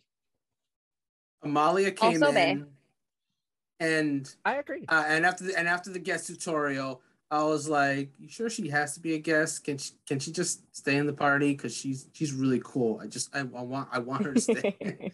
Already better than, better than Vaan and Penelo. Honestly, like if if if the first ended and Vaan was just like, you know what, I'm gonna just take on a street level. This this this adventure thing doesn't suit me, and it was just Amalia, Balthier, and Fran. I'll be like, you know what? That's all right. I'll take that. She is but really cool. She's just really cool. That's uh that's really all there is to it. Like she's uh she's headstrong and she like cares about like them because she was like, hey, take me, not them, or whatever, which is something I appreciate as oh, well. Oh yeah, she I did re- say that. Yeah. Yeah. So I just I really hope we see more of her later on because I really like her so far legit, she was like, "So y'all stole that?" And they were like, "Yeah." And she was like, "Oh my god, fine, whatever." like, I was yeah. like, "Yeah, I mean, it is what it is." Like, I guess she can't be bothered now. Like, okay, I guess I'm working with fucking thieves. Oh, there's also that moment where Penelo finds out that um Vaan, I almost called him Tidus, where Penelo finds out that Vaan is um arrested, and she runs over, and then you know Balthier being the cool guy he is, he literally just steps in the way, and he's like, "Hold this for me while I go save your dumbass friend." And I'm like, "Oh my god, this man can get it. right with a handkerchief. Like yes, I, like, I was just like, oh my god, like, like you can get it anytime, mm. anywhere, sir. Like, come on. he, he didn't even do. He literally just stood to the side and was like, hold this for me. I got this. And I'm like, oh my god, daddy. Okay. He's just so likable. Uh, Fran- Penelo, Penelo, she saw it. That's why she was like, "Oh, oh okay." like, I guess I have to listen now. I'm in love. Um, she knew. Now I have to get your name tattooed on me somewhere. Mm-hmm. I, those are the rules. I don't make them. Um, so I He's have of them. yeah, I have thoughts on what's Amalia? her freaking yeah, but like I also feel like I can't say them. No, go ahead, say your thoughts. Like... They're not spoilers because they're literally they're a part theories. of the game we played. Uh, yeah, I thought in the very beginning it was bullshit that Lady Ashe killed herself, and then I saw her, this this lady Amalia. that is a guest, yeah, mm. and I'm mm. just like, this is the bitch. Like, I like that's you. No. If it's her, if it's her, I will lose my shit. No, same, same. I, like, I hope lose so. my shit. I saw her standing there, and I was just like, "Lady Ashe, what are you doing up there? Like, you are being so extra right now. You, you're not even hidden. There's not even a hood on your head, or like a disguise, or a mask, or anything. So that's where I'm at. Okay. Um, with that, because the whole like I totally get the whole, you know, it's probably for her safety or, you know, some sort of like thing for them to claim that she committed suicide or that, you know, even if it was some sort of like way to manipulate the people into like, look, you've lost everything, even your lady. Um, but like, girl, I'm not. Marissa's fooled. like, bitch, that's you. Like, I am not fooled. Like, as now I have to announced it. I was just like, no, she's coming back. And I think the thing is too is like I looked at it even like a film theory thing because I was like, they are bringing her up way too damn much for her to be dead. And then I saw this bitch, and I was like, this is you. I wanted to do like the Flynn Rider thing from uh fucking Tangled and be like, ma'am, is this you just with like a different nose or something? Like, I you're mean, just wearing a different outfit, like just not a wedding dress. Maybe like, she got a sister. Damn. Mm, no, I'm not feeling it. Um, but yeah, so that's where my thoughts are aligned uh currently right so now. can i ask uh brandon and, and steph like how do you feel about that theory? Because y'all are just like if that's her i'm gonna lose my shit. Oh i would 100% agree. I would back that storyline so hard. Okay yeah. so, so just because it's like so you guys aren't sold that it's lady Ashe but you would back the story. Uh, yes. Like i guess i mean marissa brings up a good point where she could be faking that death to you know you don't know the reasons. It could be to help the people or it could be to like part of the resistance or whatever it is that she calls them. Because i mean i'm sure after she died that's when she found out or you know before she died quote end quote um all of the the i guess the um the what is that called when they go against the royalty? What is that called? Treason? Treason. Like treason. Yeah. Mm um, that was going on. So I mean, maybe it kind of um, was a way to also like save herself. So I see it. I can see her disguising herself, but also if she really was, I don't see why she wouldn't be covering her face that well because I feel like people would realize that's her. So I don't know. right. Like you were literally in the middle of a wait. huge wedding ceremony. We all know what you look like. But, but my thing is like again, my memory could be failing me, but didn't she have black hair? Or am I am I I could be crazy. Uh she did have that veil over her hair that was black during okay. the funeral and she did have like darker hair, um, I believe. Okay. But but she had like brownish hair in the beginning, so maybe maybe it's So I mean she could be pulling a Hannah Montana for all we know. I don't know. I don't know. But box dyes in her compartment. Change her hair. Yes. I mean it's totally possible again if it if that is the case i back it just because that's a cool a cool little like twist in the story mm-hmm. um but yeah I, I look forward to seeing i hope it is i kind of hope it is brandon no i'm, I'm pretty much in, in, in agreement like I, I could go either way out of it i would love it if she was though Oh, cool. Uh, all right. Uh, Annie or Job, do you have anything to add about um Amalia? Mm, no. Don't even. She's not even cool. Just not. no, she is cool. I, I like I Listen. said already. She's already way better than Vaan and Penelo already. I already called them fillers because I don't like them. Rip. And yeah, this chick is way cooler than them. Uh, Annie, you were saying? Yeah. Um, hold on. I got a dog walking on my headphone cord. Give me one second. Okay, no problem. that also sounds adorable, by the way. Alrighty. So, um, Amalia. Yeah, she's cute and she has a sword and a shield. And I was like, yo, you can be like the buff mommy babe who can like protect me. Cool. Yes. yes. Oh my gosh, yes. Yes. Okay, so since you brought that up, let's talk about character classes, right? So the Zodiac yes. Age gives you 12 different classes. Each class is tied to a zodiac sign, which I think is pretty freaking cool. There are also summons in the game that are also tied to zodiac. So I can't wait until we get to see what summons are tied to our zodiac signs in real life. Uh, but anyway, there are 12 different classes, each based on a zodiac sign. So this game literally allows you the option to pick whatever class you want for whatever character, which is always fun. So uh, we did talk a little bit about some of the stuff in the game because I know that I mentioned that I was having some issues with the last hunt um, character uh, uh, uh enemy that you had to take down that uh, I believe Brandon and Marissa had absolutely no problems with. Um, I because... wouldn't say no problems. Okay, oh, I, okay. I, had problems. I had like... problems. uh, well, my first two, my first two attempts time. didn't go well. Y'all had a much easier time than I did. So uh, let's discuss what classes you picked for Vaan and Penelo while she was a guest member, and if you did choose classes for um, Fran and Balthier, what classes you chose for them and why? Starting with Marissa. Oh, uh, I was Your literally booting up my thing. I remember what I picked for Vaan and uh, Penelo. Um, so I again for Vaan wanted to try and like maybe I'll like him more if he's based on my zodiac. So I went for the Time War Mage. I think is the official. Oh, I think time title. battle, time battle, or time battle. Um, so that's kind of interesting. Um, I typically go for like either um well typically healers uh let's just be real here. So it's been kind of interesting to have more like debuffs and stuff like that as opposed to just like straight healing or anything. Um but then also still having of course you know you start out with your dagger. Um the licenses are still kind of weird but i think it's just more of like getting used to having the um like you have to purchase the licenses for accessories and stuff. Yeah. And at first, I didn't quite get how you could have the license to use your Libra ability, but then you didn't just get it and you had to go like buy it from a shop. And that was yeah. really confusing to me because I was like, I have the Libra ability. Why can't I use it?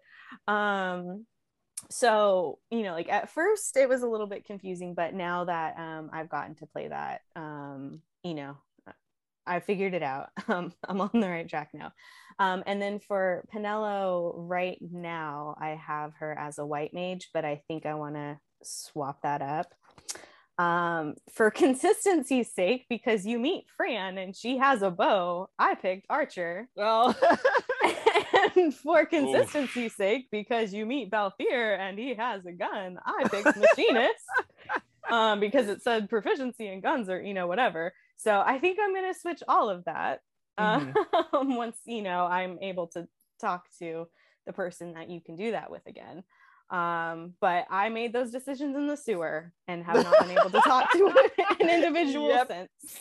Yep. So yep, yep, uh, yep. Those are those are my current classes right now that I've been kind of locked into because I figured, you know, going into a boss to me i thought you had to have class decisions made. I didn't like realize that you know you just already had access uh, access to their licenses. I realized like obviously because of the tutorial on gambits clearly fran knew uh, cure i think yep. is what it's called. And then um Balthier knew first aid but i felt like oh shit i need to make trash. these huh? First aid is trash by the way. Yeah, and like I had no idea. I was just like, oh fuck, I'm gonna fight the boss soon, and so I made a decision. and so I was like, Fran's an archer, and so I picked that, and then the oh, no. machinist for Balthier because I was freaking out, thinking I was gonna fail this boss fight. Um, so yeah, those are the classes I picked so far, and I'm not uh, thrilled with my decisions yet. Uh, but you know, I will change those up eventually. It's just that right now, where we've left off, I can't because I can't talk to anyone. I'm just stuck somewhere. yep. at current.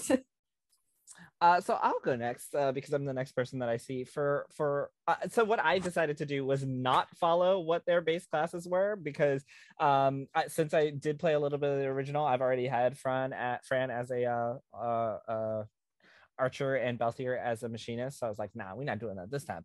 Uh, I made Vaan, I believe I made him a Shikari so that he is Ooh. just like um, stabbing people with daggers. Uh, and then I switched him. At first, he was a Shikari. I no, I'm totally lying. He is a monk. I made Ooh. Vaan a monk, and he is so cool because if you uh, get monk proficiency, you get a pole, and he like flings the pole around, and he does all this really cool like pole flipping stuff. And if you do the the victory scene at the end, he like flips the pole up, and I was like, oh shit, bro, you cool as fuck. Um, and so he's a monk, and I had Penelo as a Shikari. And so when I took on the third boss, I had no healing except for first aid, which is trash.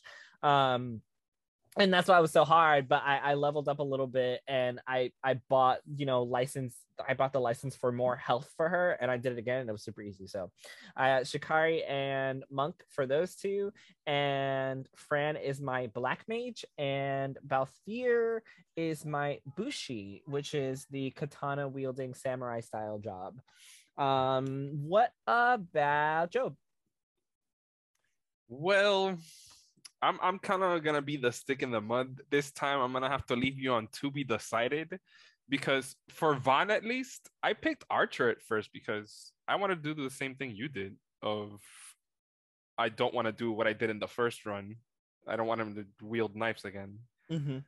So I just tried something else different. And then when I couldn't get anything in the license board, I was like, wow, I'm wasting my time right now. I don't like I'm gonna commit to something and regret it and I don't want to do that. So I switched them to red battle mage because that's like kind of what I have interest in now. But for Penelo, Balthier, and Fran, I haven't picked anything yet because uh, I don't have any licenses. So I'm like, what do I do with this? It's just but this gives can, me nothing. You can buy a few licenses now. Yeah, I but I didn't them. I didn't really grind money or anything like that to buy stuff. So like right now I don't really have anything. So I just didn't make them anything. And when I do get something, uh, I'm gonna just be all right. This is what you're doing. Wait, guys, you mean we get out of the prison? No, I'm just kidding. As you can see, Jump was just like, this is too early, too easy. So he just went in, no classes. nah, it's not about right. difficulty. We just I'm a veteran. I don't need to pick classes. Just like me freaking out in the chat. And I was like, oh my God, was he level nine before the boss? I need to fucking play this game for 15 hours. yeah, you guys are definitely higher level than me. I'm level six. So Some of you are level like eight. and so just, I'm like, nah. I am also level six. Uh, Brandon, what about you? What classes did you pick? So for the latter three, it's the, it's it's just the same as Marissa.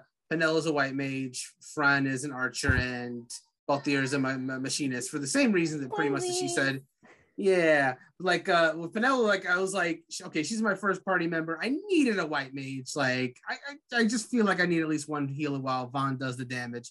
Uh, speaking of which, Vaan's class that I have him in right now uh, was based on my zodiac sign, so I made him a red battle mage, oh, and hey.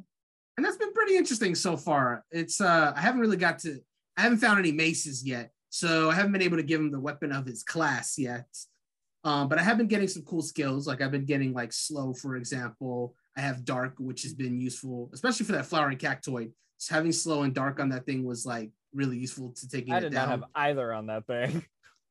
Yeah, like I was, I was, I got, I got it with both status, and Penelo was healing me. It still, it was a very long fight, but I, but it was, it was doable with with those, uh, with those skills uh, on hand.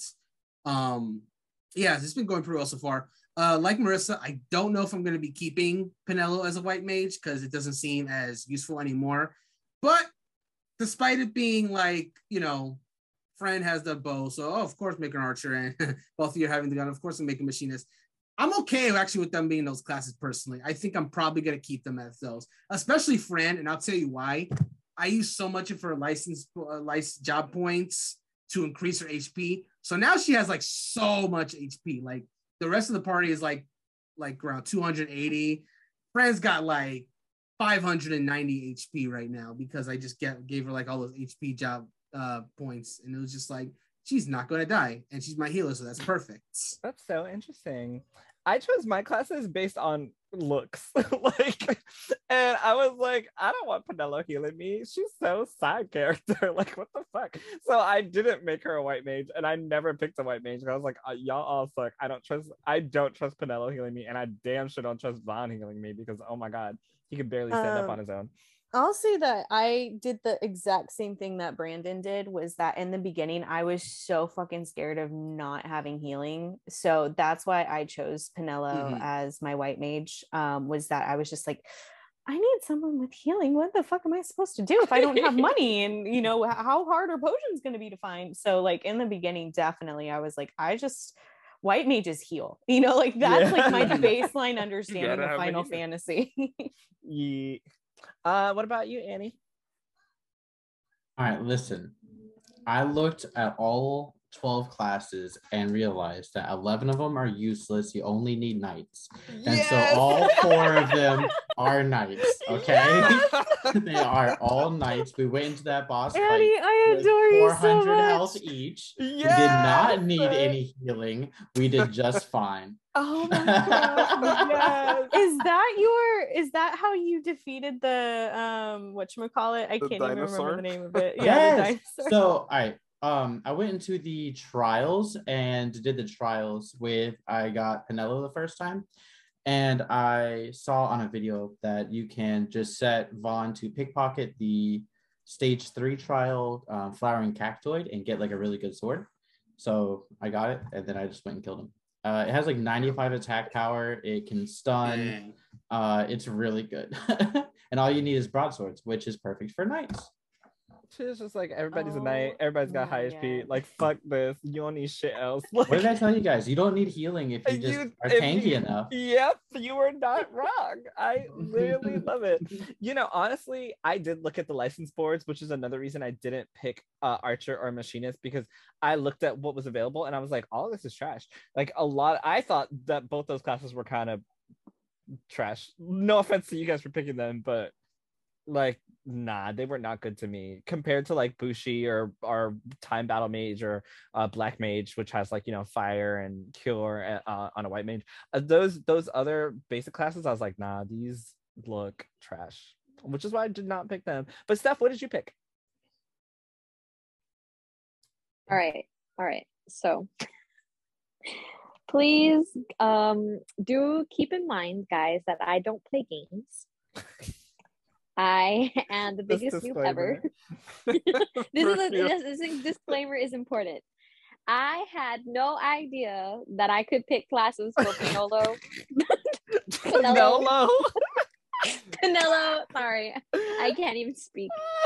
Penelo. I didn't know I could pick classes for. Bait. I can't even say names right now. I'm so embarrassed. That's okay. That's okay. And that's why you're here. I literally, I only picked it for Vaan. And also, I know it's called Zodiac Age, but I didn't realize the Zodiacs when I was going through that little circle. the symbols, legit, the symbols are on them, girl. Like, what? But, um, you know, point is, I Googled what I, because I picked Red Battle Mage and I Googled what sign it was because I was like, fuck, at least I need to know what sign it is because I had no idea. And I find out from Brandon it's cancer, so I don't even have to Google. Clearly, I wasted my time. um, but yeah, so I picked Red Battle Mage because it had like a little bit of everything. Okay. Um, so I was like, okay, you know, like that. I may not know games, but at least I could do something of everything. Was that helpful for you? Um, um, I mean, I don't have anything for it, so. Oh, okay like I just I think I have a the yeah you pick up the license for it right? Yeah. Yeah and then that's it. Like I don't think I bought like the the shops that I went to they're like you need to have licenses for this this this and I'm like I don't have don't that. anything. Yeah. Right? I was like well this was useless. Um but clearly, yes. clearly, they all need to be knights. So I'm gonna go. there you go. if I learned anything from today, it is that all of them need to be knights because clearly Annie's got it down packed, and I need to get my shit together. Yeah, just get some knights on your team. That's all you need. That's all you need. That's all you. You don't even need healers, like like she said. All you need, all you need is to have everybody high level. No one will ever get hurt. Boom, done. There you go. Just get some mm-hmm. good clothes on them, get a nice shield in their left hand, and tell them that they need more health, and then you're good. That's all you. You're need. good. Clearly. Uh, so uh, now that that's decided, how difficult or easy is this license board process for you guys? Um, especially for those of you who played FF10, because I know that a lot of y'all did not like the no leveling process of FF10, where you had to pick the stuff on the board. Is this easier? Is this better?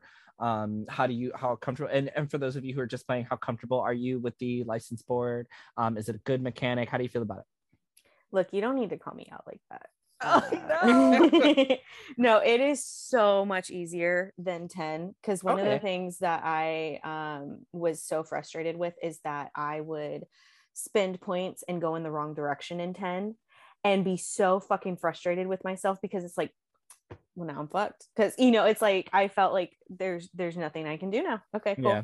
you know that's that was a waste of the level um and i feel like with this it's a lot easier to see i kind of wish like for i wish that you didn't have to like purchase the license like the ability and then have to go and like purchase an actual physical thing in order to use it that seems a little bit like weird to me just like i was saying with the libra ability Mm-hmm. Um, I feel like if you purchase the license for it, you should have it since it's like you're learning it. Um, it's almost kind of like the game's like, hey, so you study in order to do this thing, like you know, you're, you're a wizard, you're studying to do it, but then you also have to go and get the instruction manual from this dude down the street. Like, yeah, it, it feels a little bit weird to me. I can totally get staffs and you know, like everything like that, but um, just like the abilities themselves, I'm like, Okay, Marissa. Okay, think of it this way, right? Uh, first of all, I do agree with you though. It, it seems like so extra, but um, uh, when I think of it, I'm like, okay, it's like uh, you know, let's say you are a magic caster, right? And mm-hmm. you have learned the fireball spell. You can't just go using fireball. You need a license to do it, right? But then you have to like buy buy the from this corrupt the... government, Jerome. That's why they're taking all your money. That's literally it's all it's a it's literally a ploy for the Archadian Empire to take all your money.